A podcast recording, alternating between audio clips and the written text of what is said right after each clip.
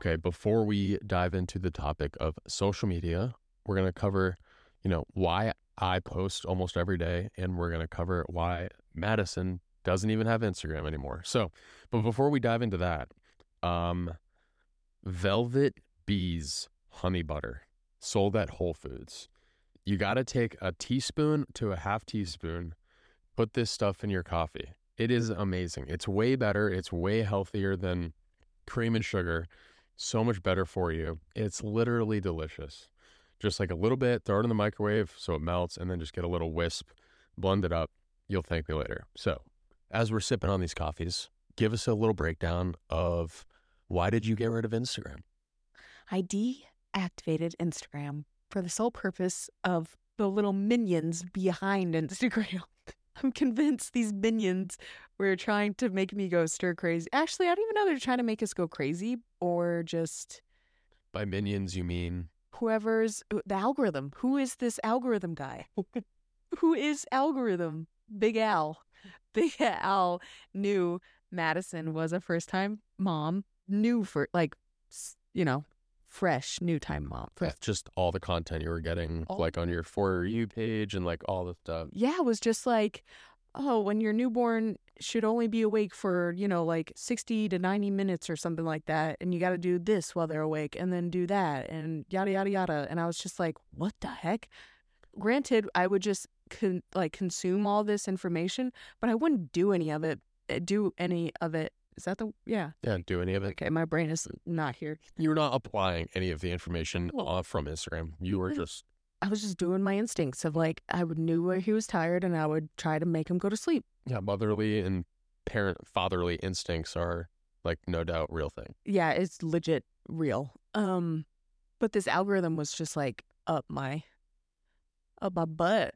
Just like you got to do this, you got to do that. Don't do this, you know. So then I was just like, I can't take it anymore. Um, so I was just consuming a lot, and it was just not going anywhere. It was just like flooding my brain.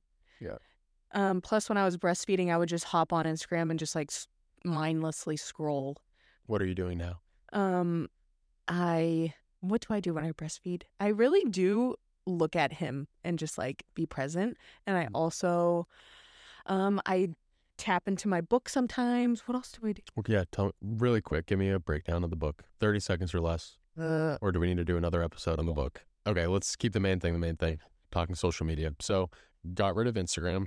Been very beneficial. You just focus on letting your instincts guide your decision making.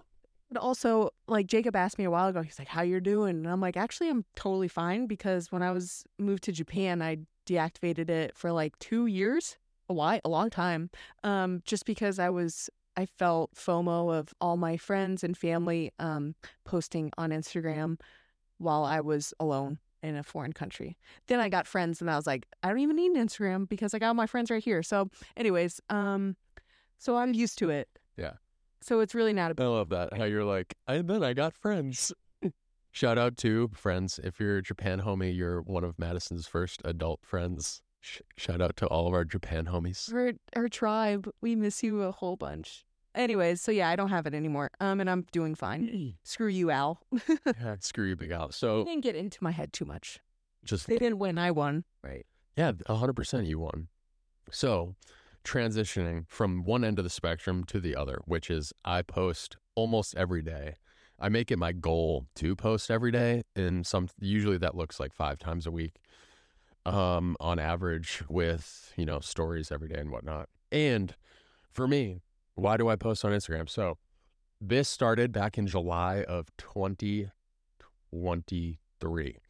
Um, basically, I viewed social media as a community.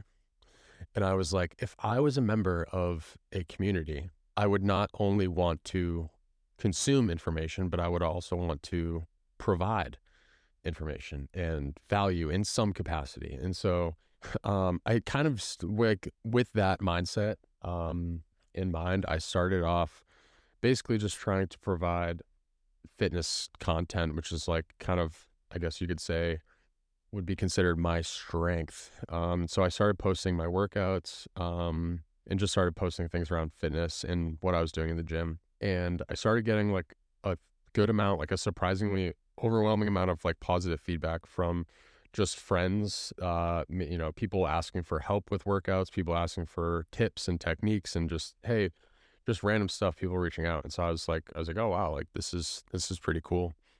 Um, and it just kind of spiraled from there. Um, and it, it's a twofold reason for posting. It's one, providing value in some capacity, just trying to like, you know, the biggest one is ultimately like leading people to Jesus. I tried to post something related to my relationship with Christ every day. Um, cause that reach is, you don't know how many people are going to see that and how many seeds that that can plant. Someone who would need to hear that.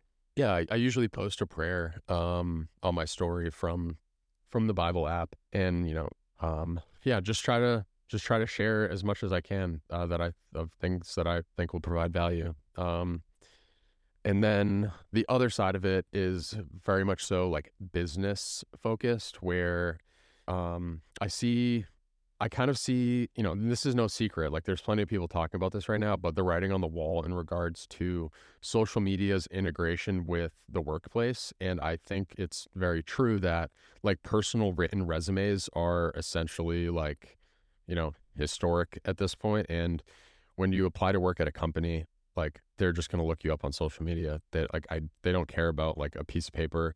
And I think the importance of social media and building a personal brand personal brand is really just like, in my opinion, it's really just like sharing your thought process, sharing the things that you think about. And like some of the things I post on social media might bother some people. It might, it might like take me out of the running for certain jobs. Maybe certain jobs don't even want somebody who has a presence on social media.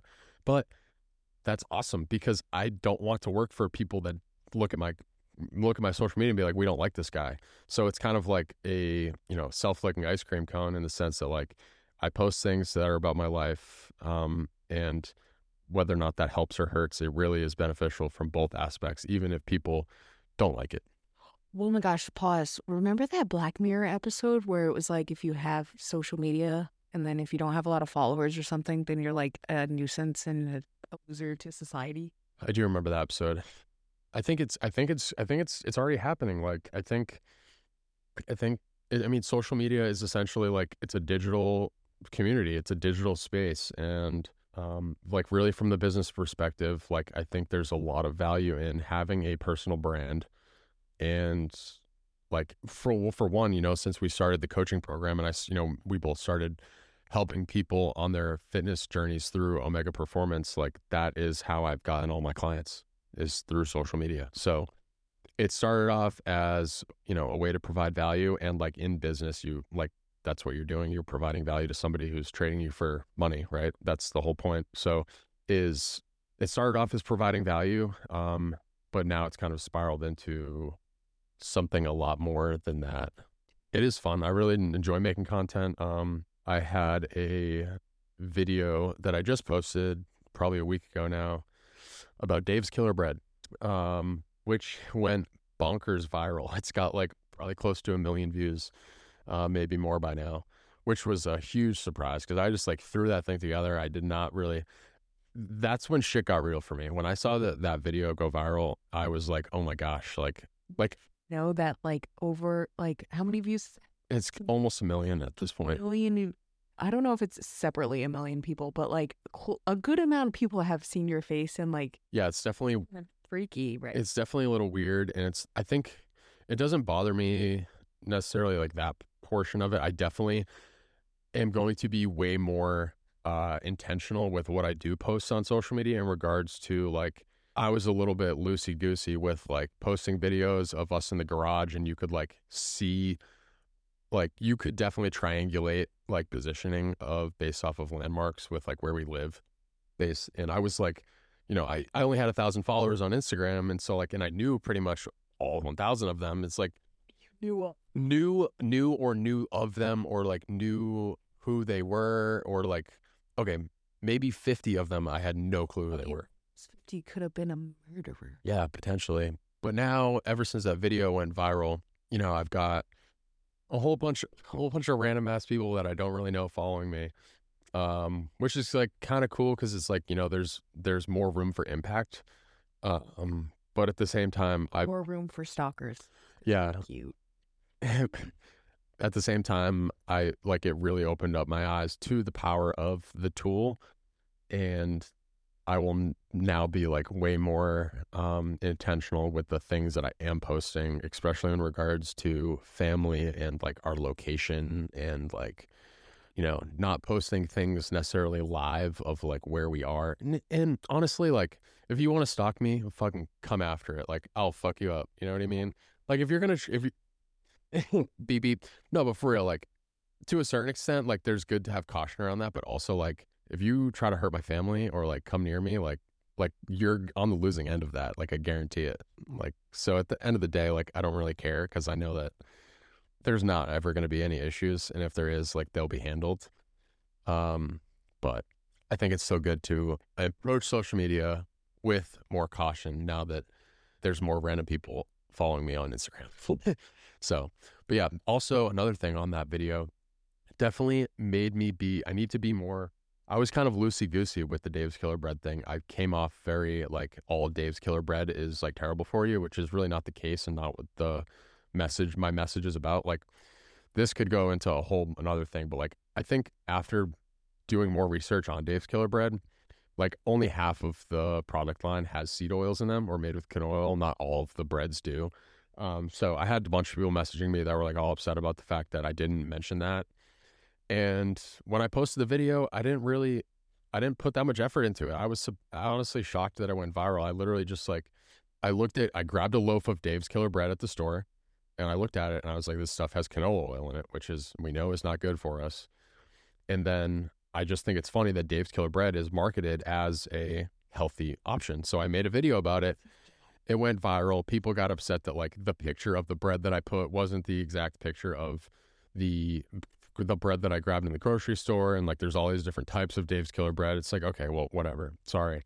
So I'm going to be more careful about that kind of stuff in the future to make sure that like because the last thing I want to do is like upset people in terms of like Dave. Except Dave, yeah. I mean, you like half their bread has canola oil in it, so like you know, figure it out. It's not the best option. Um, but yeah, I definitely I don't want to. I'm okay with hurting people's feelings if it's like a personal thing to which you know helps them make better decisions for their life. You know, if like if I t- if for my brother, for example, you know, like shout out to Hayden, if he got fat, I would tell him I'd be like, dude, you're fat, and that would cause him to probably work out. Was that the nicest thing to say? No, but like you know, sometimes telling somebody the truth, even though it's hard and you don't want to be a dick, like sometimes like that's the best thing for them and it's they, they need to hear it. So from that aspect, I'm definitely not afraid of hurting people's feelings if I think it's for if it will trigger action in their life. Um, because I think that's actually doing more good than just kind of being soft and fluffy and being like, "Oh, you can, you're doing great. Try harder," you know. But anyways, that's so that's the recent social media thing. The video's taken off. Um, kind of surprising. I'm just gonna keep doing my thing and posting stuff and yeah, see see what happens, see where it takes me. You think it lures you in though, social media? Oh, for sure. I totally call it like a business tool and like I'm I'm when I'm on social media, I'm always trying to like extract ideas from other people who are making content and I 100% go in with the right intention and then easily get distracted. So you have to be very intentional about not going in as a consumer and going in with the, you know, the mindset of like creation and providing value and like extracting creativity and inspiration from other people. Um, but it's very easy to get just pulled in. Do you think being off the grid is a good or a bad? Ooh, I, I like, I think it's gray.